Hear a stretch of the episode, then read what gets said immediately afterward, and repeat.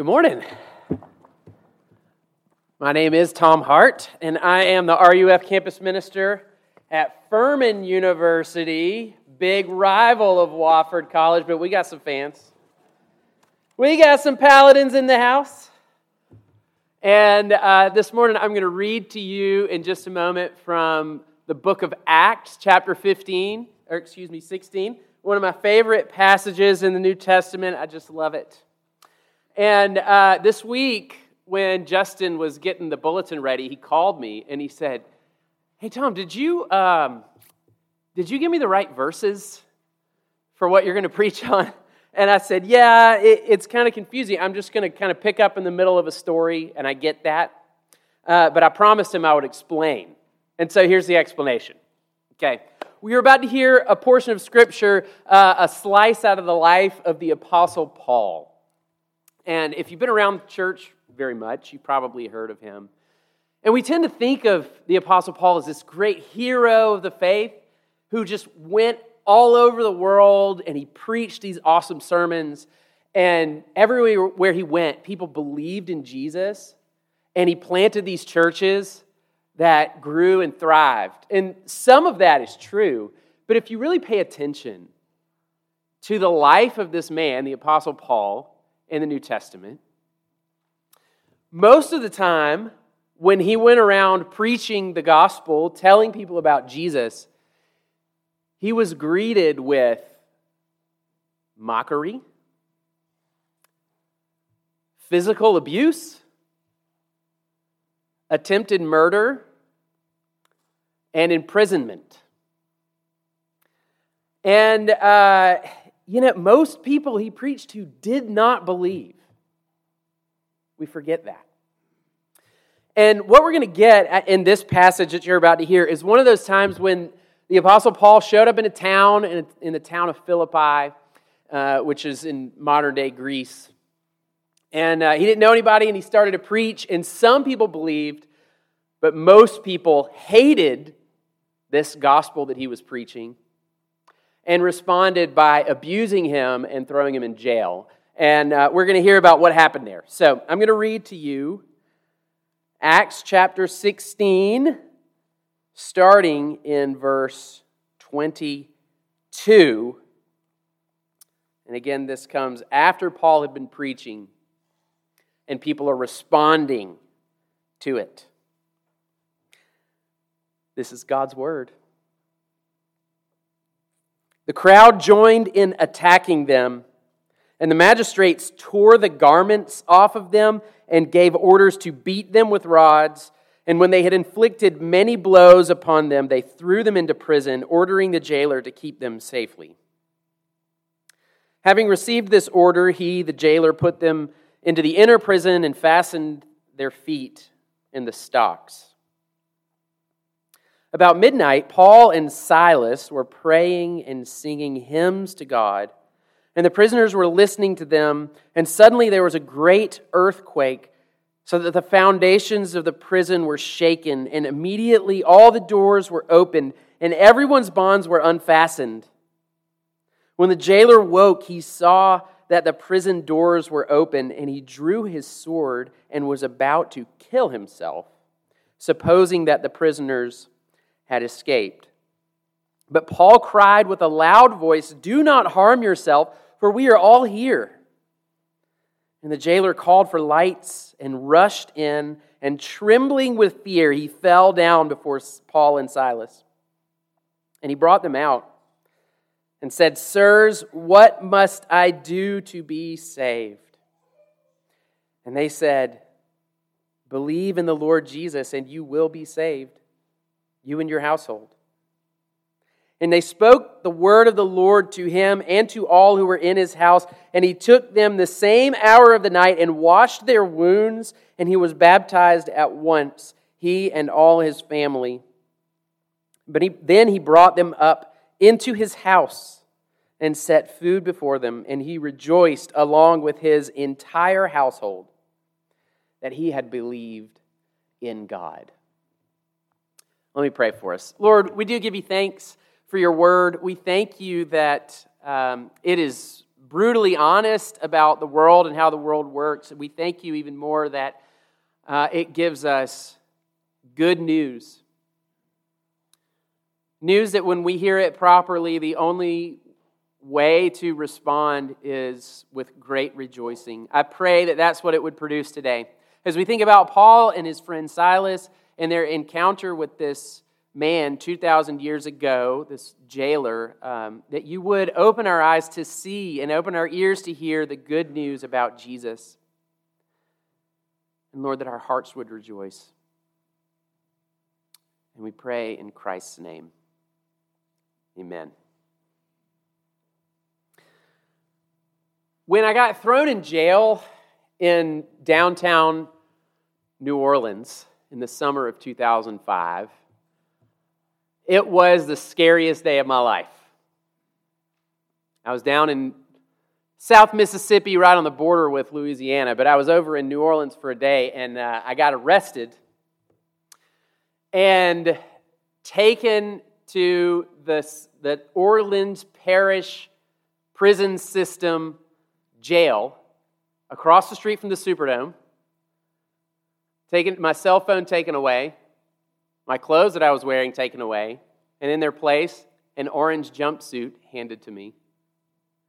And I was locked into a big cell, maybe about as big as this room, with over 100 men also wearing orange jumpsuits. So they were dressed like me, but they didn't look like me because they all were tatted up and had been hitting the gym. And I was a puny junior in college, and I was so scared. I spent all day in jail wondering what was going to happen to me. See, I was arrested. I know you're wondering. I do that. It's a rhetorical device. I was arrested for a traffic ticket in New Orleans, which I've heard since that the cops were arresting everyone for anything because the federal government, FEMA, was paying them per person that they booked into their jail, so they were arresting everybody. But I didn't know that. They pulled me over. They asked me to step out of the vehicle. It was two cops. They were big and scary. Asked me to step out of the vehicle and put my hands on the hood, which I complied. They patted me down, pulled my hands behind my back, put handcuffs on me, shoved me in the back of a police car, and took me to jail. I was wondering all the while, what did my dad do? Because I was driving a car registered in his name. Like, did he kill someone? Is he in trouble with the IRS? Do they think I'm somebody I'm not? I don't know. And I was, and they never told me, and they took me to the downtown lockup. They took my clothes, they put me in an orange jumpsuit, they put me in a big cell, and they didn't. I didn't know how long I would be there. I asked some other guys how long they had been there. Some had been there several days or a week. I didn't know if I would be there. I didn't know how to get out. The not knowing was the worst part. I ultimately did get out after about 9 hours. But the sitting in a jail cell with all of my control taken away and no sense that I could do anything to help myself, completely at the mercy of the prison guards. It's a terrifying feeling. I always think of that when I read passages like this, because I think it's really easy for us when we read passages in the Bible about Bible guys doing Bible things like being thrown in prison to be like, yeah, that's what happens to Bible guys. It's easy for us to kind of see like Paul and Silas or Peter and his buddies when they got arrested in Jerusalem. It's kind of like cartoon characters. Like, yeah, I mean, they went to jail, but they were going to get out. We know how the story's going to end. It's going to be fine. But when you experience something like that, it doesn't feel like a cartoon story. It doesn't feel like something that you read about in the Jesus Storybook Bible. It feels very real. And as we think about these real-life people, I really want us to work to do that. Think about Paul and Silas as real-life people, people who were not so different from you and from me. And I want us to think about what they went through and how they handled themselves and what that tells us about life and about life with Jesus. And of course, I also want us to focus on this other guy, this just jailer who they encountered in the prison. One of my favorite guys that I encountered in my experience was the guy who took my mugshot. He was this huge, towering man. And I mean, I guess he was looking at me as a 21-year-old college guy. They probably assumed that I was a frat boy down there partying in New Orleans, which I was not. I was working with a church doing Hurricane Katrina relief, but anyway. Before he took my mugshot, he had the little Polaroid camera, and he kind of laughed. And he said, "You're going to learn a hard lesson today, boy." And he started to take my picture, and all I could do was just eke out a grin because I didn't want him to see how scared I was. I've looked on the internet. I've never been able to find that mugshot. I would pay so much money to see it. But I think about that guy, too, when I read these stories because the jailer who Paul and Silas encountered, he's not a cartoon character. He was a real person. So let's think through what these real people in this real life situation can tell us about Jesus. And as we think through that, here are our 3 points. All right, we got 3 points. We've got two cultures. We're going to explore the two cultures that we see in play. And then at the end, we're going to see that within these two cultures, at the end of the story, there's one family. All right, so two cultures. The first one I want us to see, the first of the two cultures, is the culture that Paul and Silas exemplify. And that culture is what I want us to call a gospel culture. See, Paul and Silas were these two men who had encountered Jesus. Paul, in a really fantastic way, encountered resurrected Jesus on the road. Jesus appeared to him and called him to be an apostle. And Silas heard, likewise in a maybe not a spectacular, but no less miraculous way, heard about this Jesus, this king who had died and raised again, and he believed in him. Paul and Silas had come to believe that Jesus, this Jewish man who lived as a poor person, had taken on their sins in their place, as we have sung about and talked about all morning. He had died for them and then been resurrected to bring them new life, and it transformed their lives. This good news about Jesus changed everything about them. They had experienced Jesus as a Savior, so they had hope and they had joy. And they experienced Jesus as their Lord, their Savior and their Lord. And Jesus sent Paul and Silas on this mission to take the gospel out all over the world. They were thousands of miles from home in a place that they didn't know, where they didn't know anyone. And they were just looking for people down by the river and in the synagogue to tell about this Jesus who meant everything to them. Jesus gave Paul and Silas their purpose, their mission. He was the rock around which their lives orbited. They were soaking in gospel culture. And look how this affected their lives. Starting in verse 22, because that's where the beating happens. It says the crowd, a bunch of people, joined in attacking them. And the magistrates, so the people with authority, tore the garments off of them and gave orders to beat them with rods. So Paul and Silas are beaten to a bloody pulp. And when they had inflicted many blows upon them, they threw them into prison, ordering the jailer to keep them safely. So the jailer, having received this order, put them into the inner prison and fastened their feet with stocks. Now, I had to Google that. What does that mean, stocks? It served two purposes in the prison. For one, it made a prisoner more secure But it doubled. Its second purpose was to be a torture device.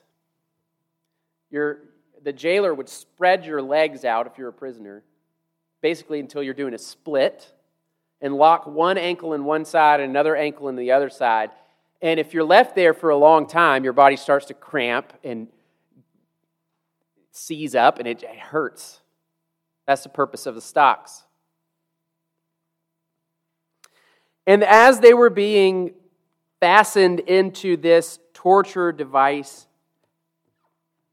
as they're left in the inner cell of this prison, surely without having been read their Miranda rights or told how to contact an attorney or given any indication of how long they would be there or what would happen to them or whether they would be killed,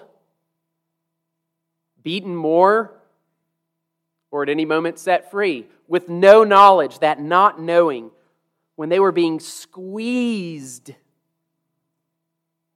by their circumstances. Look at how they responded. It says, about midnight, Paul and Silas were praying and singing hymns to God, and the prisoners were listening to them.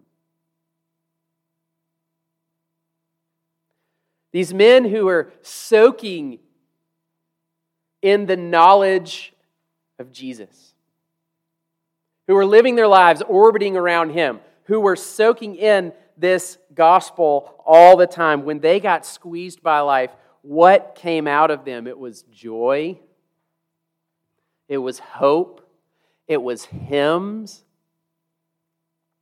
It was prayers.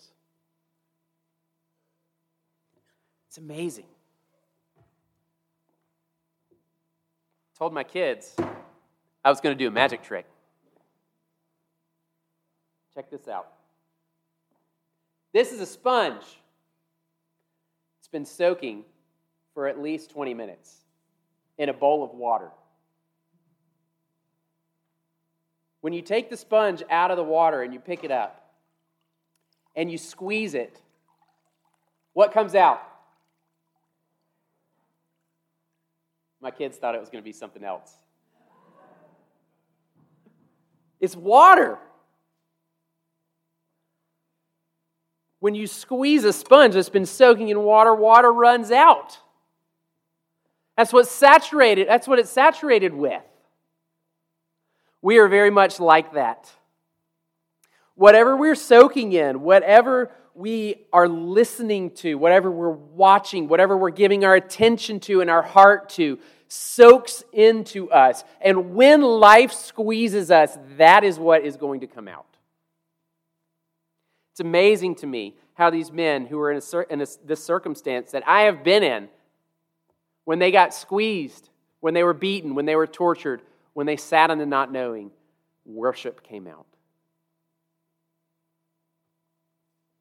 That's quite a contrast to what came out, to what we see the jailer was soaking in. We're going to see this too. Very different stuff he was soaking in. The jailer was soaking in something that we're going to call performance culture. This is our second point, second culture, performance culture.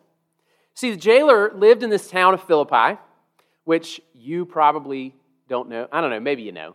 I didn't know until I started studying the passage, was a major center for the Roman military. It was Roman territory at the time, and lots of soldiers were stationed there, and a lot of the people who lived in the town were retired Roman soldiers. And for someone who was particularly in the jail industry, the prison industry, he was almost certainly ex-military, ex-Roman military.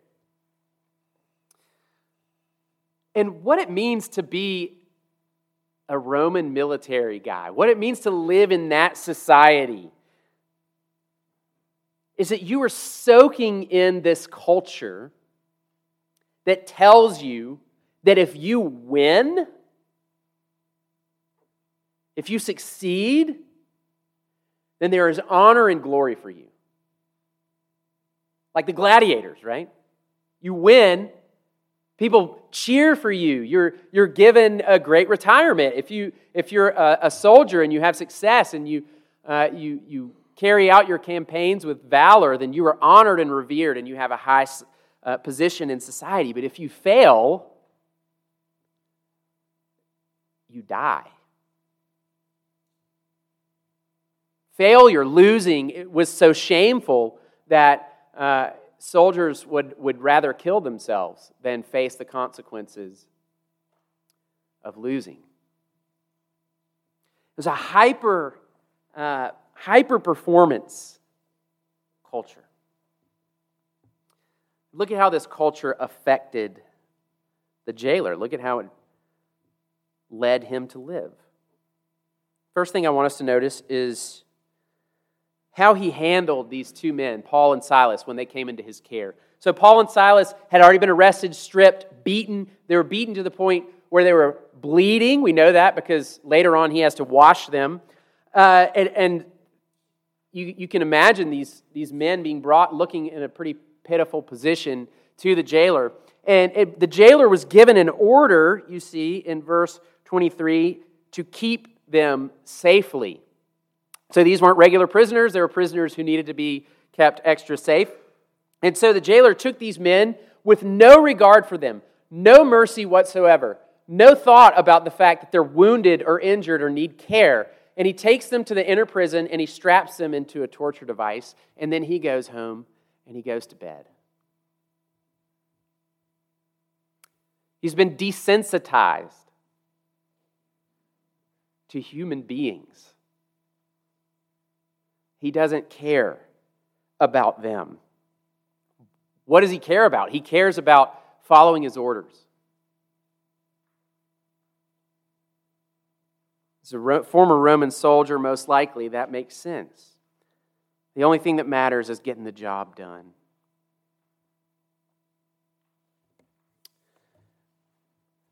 When performance culture is what we're soaking in, when the only thing that matters to us is getting the job done, we just don't care who we have to run over to get the job done. I saw an example of this in the church. Unfortunately, this performance culture can exist even in the church. I saw it or heard it, I guess, recently in a podcast called The Rise and Fall of Mars Hill. Some of y'all might have heard that podcast. It's a fascinating and tragic podcast. It tells a story of a church that was headed by a narcissist. And the guy's name is Mark Driscoll. He's still out there. And he's recorded in the podcast saying that at Mars Hill Church, you need to either get on the bus or get out of the way of the bus, or we're going to run you over. Because the bus of Mars Hill Church, if you try to get in our way, we're going to run you over. And there's already a pile of bodies behind the bus of Mars Hill Church. And by God's grace, by the time we're done, there's going to be a mountain of bodies. Driscoll's ambition to grow a megachurch made him callous towards who he had to destroy to get what he wanted. In a performance culture where results matter most, we don't care who we have to destroy to get the job done.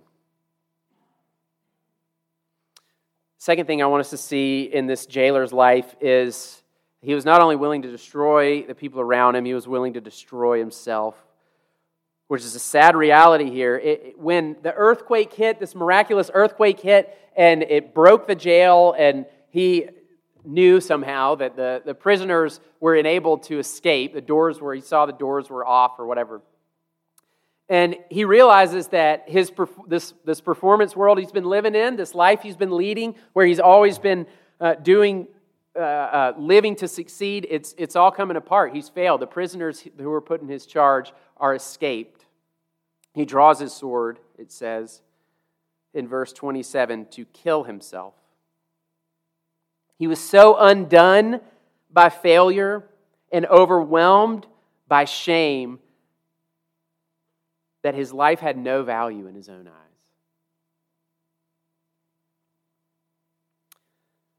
He was willing to destroy himself. Now, to ask you to consider this morning, what are you soaking in? What are you soaking in? What is the culture that you're swimming in? What are you soaking up? What are you watching? Who are you listening to? You know, I'm not an advocate or a practitioner of only Christian radio all the time. But are the voices who we let into our heads and into our hearts, are they telling us the truth about the world and who God is? Or are they telling us messages about how anxious we need to be and how much we need to improve ourselves in order to matter? Are we soaking in a performance culture, or are we soaking in the good news of Jesus, who has grace for broken people like us?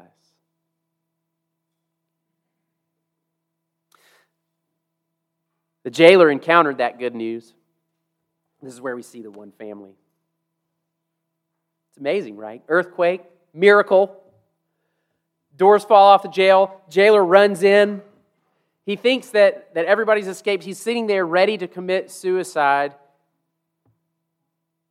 when he hears this voice from within, Paul crying out with a loud voice, "Do not harm yourself, for we are all here." The jailer who has been wrung dry, he's been squeezed out, his circumstances overwhelmed him. He's sitting there empty. And he hears this cry. He runs in, he sees Paul and Silas, these men who he hooked to a torture device a couple hours ago. And they're moving towards him. He probably heard them singing and listened to their prayers. And he, in his emptiness, he sees something in them that he wants, the salvation that they have, that they were singing about, that they have been praying for. He wants it, and he says, "What must I do to be saved?" And they tell him, he asks the question all Christians want to hear, right? They got it, and they answered it. Believe in the Lord Jesus, and you'll be saved. And this hardened man, this man who had no regard for human life at all, just melts.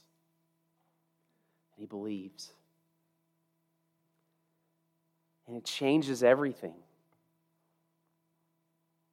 Did you catch how drastic that change that occurred to him was? Look at how it changes the way he relates to Paul and Silas. At the beginning of the passage, he's given these two men bleeding, wounded, and he locks them into a torture device without any feelings at all, and he goes home and goes to sleep. But here at the end of the passage, after he believes, it says in verse 33, he took them the same hour of the night and washed their wounds.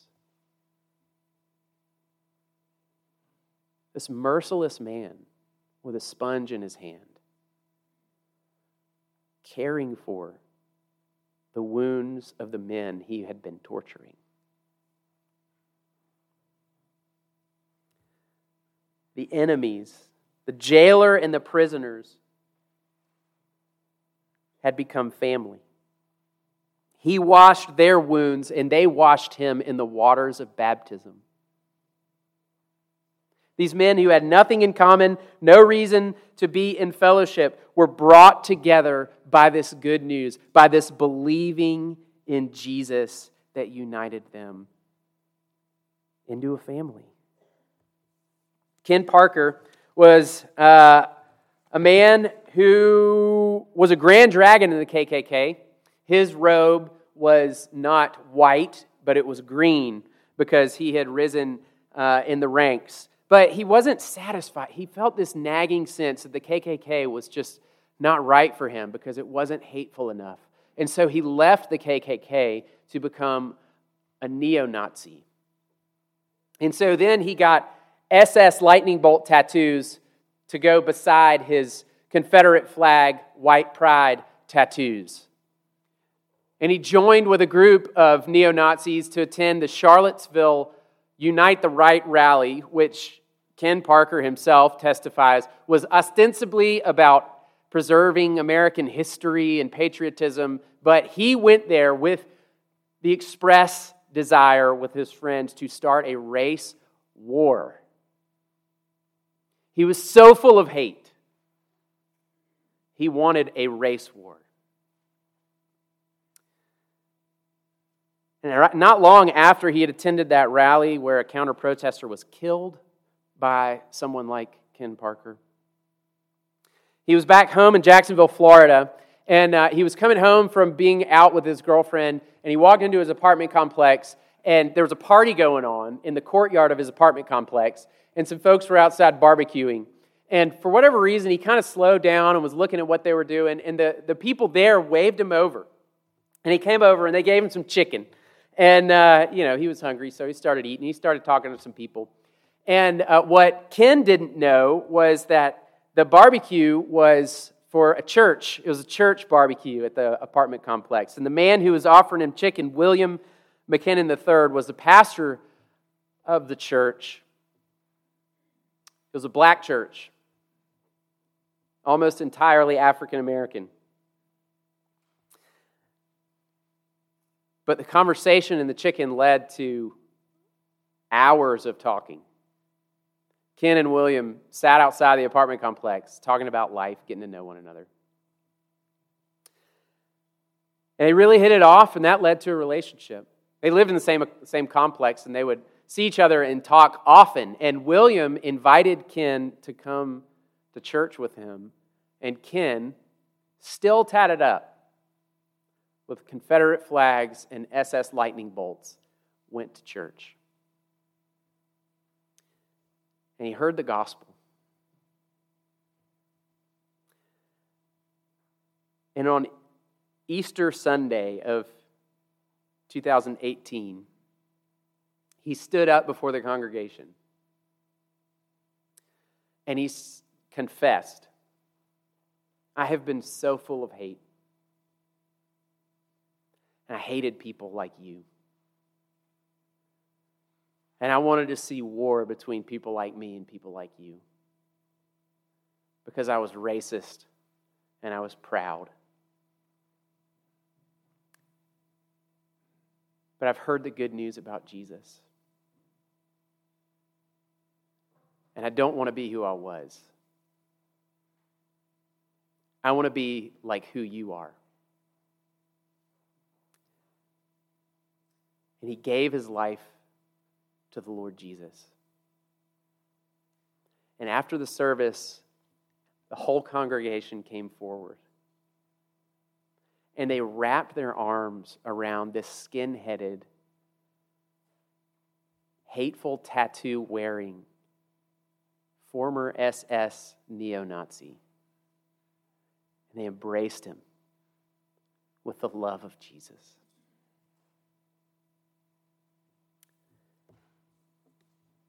This is what happens. This is what happens when enemies come into contact with the gospel and they believe it. When we believe into Jesus, we are united into one family, and it is a family of joy and life. Just the last thing I want you to see. I love how the passage ends. The jailer's relationship to Paul and Silas has been completely changed. They have entered into fellowship with one another. And look at verse 34, the last verse we read. Then he, the jailer, brought them up into his house and set food before them. The Bible always goes to a meal. And he rejoiced along with his entire household that he had believed in God. Y'all, this is crazy. It's 2:00 in the morning. This hard, merciless jailer has woken up his family and his servants. And they were probably terrified because they didn't know what to expect from him. And he says, "I believed in Jesus. You got to hear these people." And he's filled with joy. And he tells them to go get some food out and set it on the table because we have to celebrate. And they rejoice at 2 o'clock in the morning with these new people that they've never met before. And they eat a fellowship meal together. And they worship the resurrected King Jesus. We're about to come to the table here.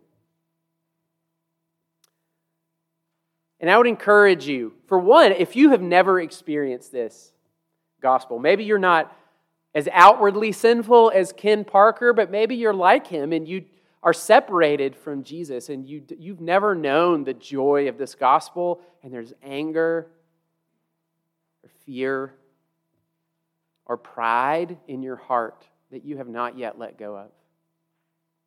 Let me invite you. The family of God is a messy, inefficient, hypocritical at times family. But we want you to join us and to experience the love and joy that we have in Jesus. And that invitation is open. Please come to Him.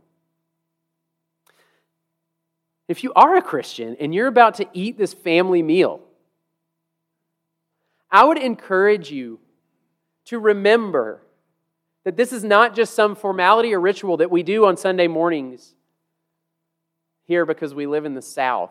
What we're doing is we're celebrating this reality that Jesus died for us and that He is the one who has brought us together and made us a family. And God is our Father. And we are brothers and sisters united in Christ, our elder brother. And what we're about to experience is miraculous. It took the death and resurrection of the Son of God to make this family a reality. So let's do what the Philippian jailer did, and surely what Ken Parker and that Baptist church did after they baptized him in the Atlantic Ocean, which is to eat this fellowship meal together, rejoicing over our Savior. Let me pray for us. Lord, thank you so much for your goodness. I thank you that you save sinners like us, and you do it joyfully. I pray that you would help us to see you,